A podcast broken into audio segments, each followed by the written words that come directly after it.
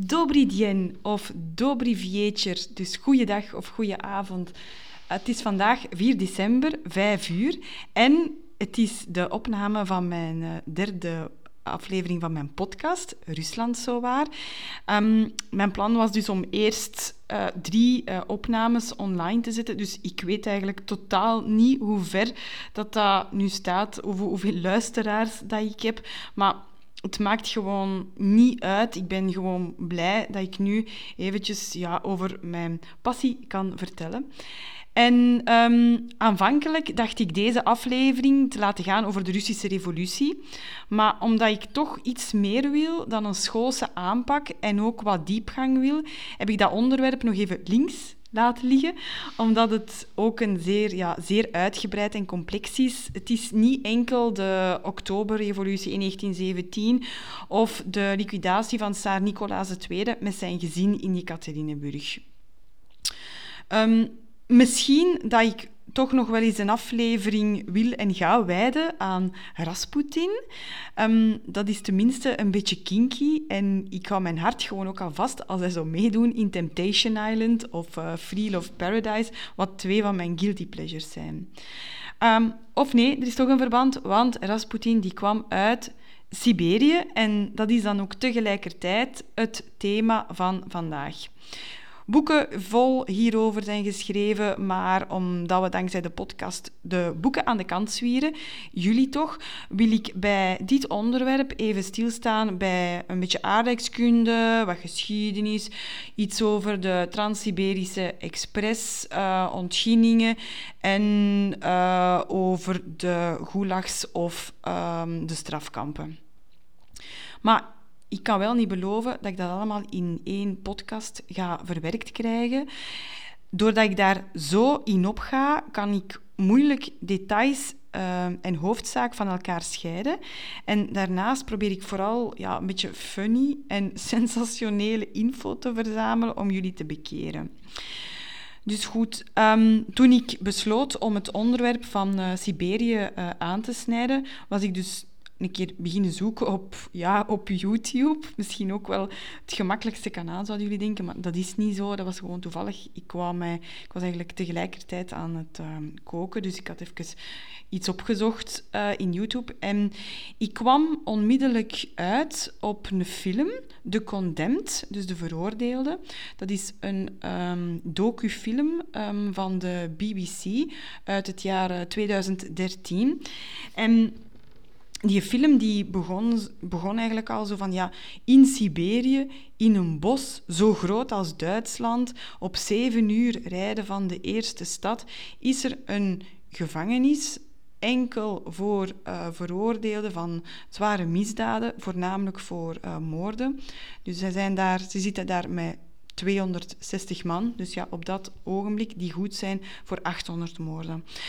Ik heb naar die film gekeken, echt wel. Um, ik vond het een hele mooie film. Um, en ja, ik verwijs daar een beetje naar om een beetje als inleiding te gebruiken. Dus die vinden jullie ook op uh, YouTube. Dus The Condemned, een film uit 2013. Dus het is al duidelijk, als je aan Siberië denkt, dat gaat voornamelijk over alles is gewoon in superlatieven. Ook al qua temperatuur, misschien het eerste cliché, met een minimumtemperatuur van min 70 en in de zomer kan het er gewoon ook warmer worden dan 38 graden. Voilà. Eerst een beetje geografische info. In de eerste aflevering had ik vermeld dat de oppervlakte van Rusland een goede 17 miljoen vierkante kilometer bedraagt. Siberië is daarvan 10 miljoen vierkante kilometer, of maar liefst 59 procent van het oppervlakte van Rusland. En aan zich is dat ook nog een keer 23 procent van het oppervlakte van Azië. Dus grof gezegd strekt het zich uit vanaf het Oeralgebergte. Um, het Oeralgebergte is ook de, wordt ook gezien als de grens uh, tussen het continent uh, Europa en het continent Azië. En ook in het Oeralgebergte heb ik mijn man voor het eerst gekust. Dat was in een groepsreis. Dat was in een uh, houten huisje, want ik was mijn schoenen kwijt. Ja, ik ben eigenlijk constant dingen kwijt en hij had die gevonden. Echt gevonden. Maar goed, dus vanaf het Oeralgebergte tot aan de... mm, grote stille oceaan, ehm, tot aan de grens eh, van eh, Mongolië en Kazachstan. Dus eh, het Baikalmeer, dat is het diepste meer ter wereld, met een diepte maximum tot 1642 meter. Allee, can you imagine? Um, um, Baikalmeer, de, uh, de stad die daar het uh, dichtste bij ligt, dat is Irkutsk uh, trouwens. ja, ik heb nog serieuze plannen gemaakt om daar op vakantie te gaan. Als er gewoon op tv of ergens zo, ik bedoel ergens zo, ja, ergens in de media of in de krant of zo dus, een, um, een, een, land wordt vermeld, uh, dan wil ik altijd ook direct weten van ah, wat is de hoofdstad en wat is de hoogst, de, het hoogste punt. En zo direct twee lichtjes die afgaan in mijn brein. Wel, het antwoord op de eerste vraag is de hoofdstad van Novosibirsk. de hoofdstad van Siberië, oh my god, is Novosibirsk en dat bevindt zich in het zuiden van Siberië. Een stad van een kleine anderhalf miljoen inwoners. Voor mij is dat een droombestemming. Het antwoord op vraag 2, dus wat is het hoogste punt? Ik vind dat dat eigenlijk nog meevalt, aangezien Siberië alles is uitgedrukt in superlatieven. Um, is, uh, de hoogste punt is een berg van 4505 meter en die bevindt zich in het Altai-gebergte. En het Altai-gebergte um, bevindt zich ook heel dicht dus bij het Baikalmeer, dat ik al een minuutje eerder had vermeld, dicht bij de als grootste stad Irkutsk. Um, wat betreft um, rivieren, um, dat zijn allemaal 3000 kilometers plussers, toch de grootste. Misschien hebben jullie al gehoord van de Yenisei of de Op of de Lena of de Irtych. Maar het belangrijkste om te onthouden van die rivieren, wat een beetje de merden is voor Rusland, die rivieren die stromen van zuid naar noord. Dus dat wil zeggen dat die uitmonden in de noordelijke IJszee. Wat is natuurlijk het probleem? Dat impliceert voor Rusland dat ze geen ijsvrije haven hebben. Dus op dat vlak speelt de klimaatopwarming natuurlijk in hun voordeel. Um, maar reeds tijdens de Sovjet-Unie was er zelfs het maffe idee om de stroming van die rivieren om te wisselen en die te laten uitmonden in het zuiden kunt je toch niet voorstellen. Hè? Klimatologisch zou dat gewoon een catastrofe zijn, maar dat is gewoon een compleet van de pot gerukt idee. Uh, in elk geval, gelukkig maar, hebben ze dat nooit uitgevoerd, want wat betreft havens hebben ze nu wel een slag geslaan dankzij de crime van de Krim aan de Zwarte Zee. Voilà, wat betreft water Um, hoe zit dat nu met geschiedenis? Om het toch een beetje kort te houden, maar dat je er misschien toch wel iets uh, van weet. Uh, misschien gaat er heel vaag een belletje rinkelen bij de naam van Ivan de Verschrikkelijke. Um, was een vorst in de 16e eeuw, is maar liefst zeven keer getrouwd geweest, heeft zijn eigen zoon ook zelfs vermoord. Um, in elk geval, ik ga er een keer een podcast apart uh, over doen, over Ivan de Verschrikkelijke.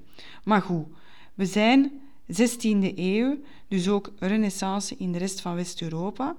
Hij richt zijn pijlen op het oosten en verovert het Kanaat of het Ghanaat of het Rijk van de Tataren. Een Ghanaat is een vorstendom van, of zo wordt een vorstendom aangeduid van uh, ja, van de Mongolen of van de Turken. Dat is een succes. En in de honderden jaren daarna heeft die kolonisatie zich verder gezet. De belangrijkste drijfveer daarbij was uh, onder andere uh, de bondhandel. Ehm, in de 16e en in de 17e eeuw uh, worden daar ook wel degelijk ja, uh, steden gesticht.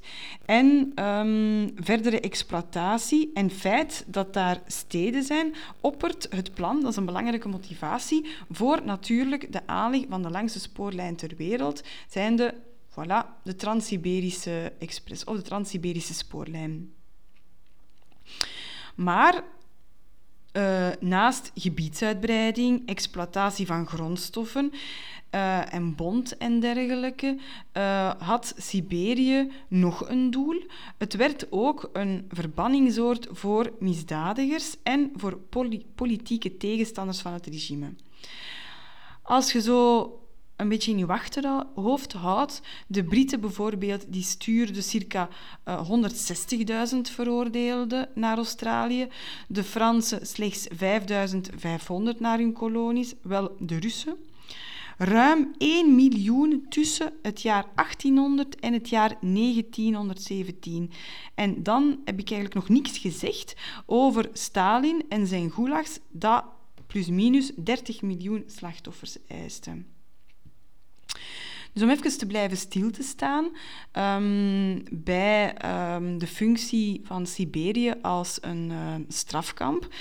Dat werd eigenlijk al als um, ja, grote gevangenis gezien. Uh, sinds uh, 1754 werden veroordeelden of uh, opposanten um, ja, veroordeeld tot een straf in um, Siberië, wat ja, voornamelijk ja, zwaar werk was. Onder andere dus het werken in de mijnen. En dat wordt een beetje aangeduid met de Griekse term katorga. maar die term is eigenlijk zou je kunnen zeggen, is toepasselijk als je Rusland beschouwt als een keizerrijk. Na 1917, na de uh, Oktoberrevolutie, um, kunnen we dat meer, ja, spreken we meer eigenlijk van de term van uh, de gulags. Uh, aanvankelijk in het begin, um, ja, of we zullen zeggen in het jaar 1900, werden er nog 30.000 uh, gevangenen gestuurd. In het jaar 1953, dus het uh, toppunt dat Stalin het meest in vorm was um, om te liquideren, ging dat zelfs um, in het jaar 1953 alleen al over 2,5 miljoen. Um, ja, de reis op zich was eigenlijk ook al natuurlijk een dodentocht. Hè. Goed. Om even terug te keren naar de rode draad doorheen Siberië, is uh, dus de Trans-Siberische Express, of course. Uh, en inderdaad rood, want in uh, Rusland kan men nergens zo goed geschiedenis schrijven zonder bloedvergieten. Ik had al gezegd dat dat natuurlijk een goed middel was om verschillende steden met elkaar te verbinden. Die steden die daarvoor natuurlijk ook enorm gelobbyd hebben. Maar een andere motivatie was. Het idee kwam er al uh, eind 19e eeuw en dat was vooral een strategisch idee. Want China reorganiseerde zijn leger en een uh, massa Chinezen kwam zich ook vestigen aan die grens. Dus de toenmalige tsaar Alexander uh, III, die heeft dus de aanzet gegeven voor uh, de voor de aanleg van de Trans-Siberische Express. Um, hij had daarbij ook uh, de hulp en de stimulans van een zeer ijverige uh, minister van Verkeer. Dat was namelijk Sergei Witte. En die heeft dat ook wel degelijk aangepakt. Um, er is een, um, dus een spoorlijn gekomen. Die heeft een breedte van 1,52 meter, dus daarmee is die ook iets breder dan de spoorlijnen die hier in, uh, Rus, uh, hier in Europa rijden. Want ik weet nu niet, maar vroeger, allee, sprak altijd enorm tot mijn verbeelding, was er ook een trein die ging van um, ja, onder andere Brussel, maar ik weet niet goed van waar dat die een trein daarvoor kwam, maar die reed helemaal via Berlijn uh, tot in Moskou, denk ik. Ik ben zo een paar keer, toen ik in Brussel-Zuid was, gewoon naar het perron geweest, waar dat die een trein staat, om gewoon even naar die trein te kijken, om dan gewoon even zo dat, dat Rusland gevoeld te hebben. Maar nu, nu rijdt die trein niet meer. Dus nu kun je niet meer rechtstreeks van uh, Brussel uh, met... Uh, trein. Ja, dat is nog, nog niet de Trans-Siberische Express natuurlijk. Hè naar Rusland gaan. Wat ik wou zeggen, dat is gewoon dat er aan die grenzen moeten natuurlijk al die locomotieven op een soort transporter gezet worden, omdat Rusland andere, uh, bredere spoorwegen heeft dan in de rest van Europa. Goed, over dat traject, om wat speed achter dat project te zetten, uh, werd dat traject van 6500 kilometer, dat werd onderverdeeld in zes stukken, waar dat dan tegelijkertijd aan uh, werd uh, gewerkt. maar ja, allee, ze werden natuurlijk met onvoorstelbare moeilijkheden geconfronteerd. Moerassen die moesten drooggelegd worden, dalen die moesten gevuld worden, bergen die moesten gedynamiteerd worden, bruggen over rivieren. Allee, je kunt je dat gewoon echt niet, niet voorstellen, natuurlijk. Die tienduizenden arbeiders, die sliepen dan zo in, over, in overvolle houten barakjes, die dan om de vijf kilometer opnieuw werden gebouwd. Ja, ook rekening houdende natuurlijk met het klimaat. Maar, zouden de Russen niet zijn, voor het simpelste en het zwaarste werk werden dan gevangenen en gedeporteerden ingezet. Uh, die zware misdadigers die kregen zelfs uh, voetboeien om. Dus dat is een constructie geweest van het jaar 1891 uh, eh, tot het jaar 1916. Dat komt neer op een gemiddelde van 600 kilometer per jaar. En daarmee staan ze wel in het Guinness Book of Records. Dus stel je voor als de openbare werken hier ook zo zouden moeten gaan. Dus nu heeft dat een lengte van uh, eh, 9288 kilometer. Um, van uh, Moskou um, doorheen acht tijdzones. En als ik mij niet vergis, maar ik kan mij hierover vergissen, stopt hij 64 of 66 keer uh, onderweg. Die loopt helemaal tot aan de Stille Oceaan in Vladivostok. Dus Vladivostok, wat eigenlijk wil zeggen um, heerser van het oosten. Um, aanvankelijk uh, liep het aanvankelijke plan was dat hij dus naar Manchurije uh, liep, uh, tot in Peking. Uh, dat gaat nu nog altijd, maar de pure Trans-Siberische Express die loopt naar Vladivostok, omdat er toen ook een oorlog of andere strubbelingen aan de hand waren met China. Ik zelf um, op die reis, dus waar ik ook mijn man uh, heb ontmoet, heb uh, maar helaas een uh, kort traject gedaan van de Trans-Siberische Express van Moskou tot aan het Oeralgebergte, tot in Perm. Dus Perm is ook altijd een gesloten stad geweest.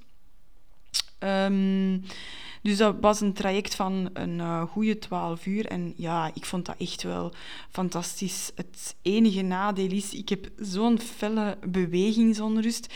En ja, ik, ik wil ook altijd lopen, dus ik weet zo niet goed of dat ik dat zou volhouden zo lang uh, op een trein zitten. Um, maar goed, het is zeker ook allee, een van mijn uh, plannen. En ik, ik hoop echt er gewoon toch nog een keer een uh, trajectje van uh, mee te pieken. En um, s morgens met mijn oploskoffietje naar de samovar te gaan. Dus de samovar is een... Um, je kunt het wat vergelijken met een groot uh, een, een vat uh, waar het dan eigenlijk warm kokend water in is, dat iedereen kan gebruiken uh, voor zijn thee, voor zijn koffie of voor zijn noedels op te warmen.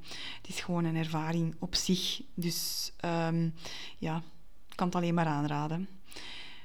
Um, goed, dan um, Rusland heeft natuurlijk de grootste gasreserves dankzij Siberië en de op één na grootste steenkoolreserves. En het staat ook nog een keer op de achtste plaats van grootste olieproducent. Andere delfstoffen die je er vindt zijn ijzererts, uh, bauxiet, uranium, goud, chroom, zilver, platina, diamant, uh, nikkel, magnesium, wolfraam en lood. Ik ben hier precies zo de tabel van Mendeleev aan het aframmelen. Um, die Russische mineralenmarkt die is ook in handen van een kleine groep multinationals, die vaak natuurlijk ook een groot deel van de wereldproductie zo in handen hebben. Um, maar Allee, zoals ik reeds vermeldde, hebben we toch meer linken met Rusland dan, dan we denken. Namelijk telkens wanneer wij ons gasfornuis openzetten of onze gaskachel aanzetten. Uh, want in 2011 is er een gasleiding geopend doorheen de Oostzee van ongeveer ja, iets tussen 1200 en 1300 kilometer lang, met een doorsnede van um, ja, dik een meter, um, die eigenlijk naar Duitsland loopt. En dat is namelijk de Nord Stream 1. Nord Stream 2 zit letterlijk en figuurlijk ook in de pijplijn. Dat wil zeggen, Europa krijgt dus voor quasi de helft zijn gas uit Rusland. Natuurlijk, de Verenigde Staten die zijn daar niet zo tevreden mee. Uh, en vooral met het idee van die Nord Stream 2, die ook nog een keer op komst is. En probeert ja, dat idee of die doorzetting zeker ook nog uh, te boycotten. Uh, ja, ik dacht ook nog iets te zeggen of te vertellen of een, een, stukje over de gulags of de gevangeniskampen. Um, maar ja, het feit dat dat miljoenen slachtoffers zijn gevallen en um, ik ga daar gewoon een andere keer op, op ingaan, gewoon eigenlijk uit uh, respect daarvoor een beetje. Voilà, um, dat was mijn derde uh, podcast. Uh, ik heb gezien dat het precies iets korter is dan de rest. Maar dat is niet erg. Ik wou gewoon nog zeggen, ik heb uh, inderdaad dus uh, een e-mailadres van ruslandsowaar.gmail.com. Maar um, ik verzamel ook Russische popmuziek, ja, dat was te denken natuurlijk. Um, en die kunt je vinden gewoon onder Spotify, onder mijn Spotify. Dus als je dan een zoek doet um, op mijn naam, dus Heidi van Malen. En als je dan zo op mijn afspeellijsten heb ik enkele afspeellijsten ja, die uh, naar uh, Rusland of naar uh, Russische muziek verwijzen. En je gaat die zeker en vast daar wel herkennen. Voilà, dat was het. Um, dus bedankt voor het luisteren en um, ja, tot de volgende keer, want ik heb al een superleuk plan voor een vierde podcast. Dag!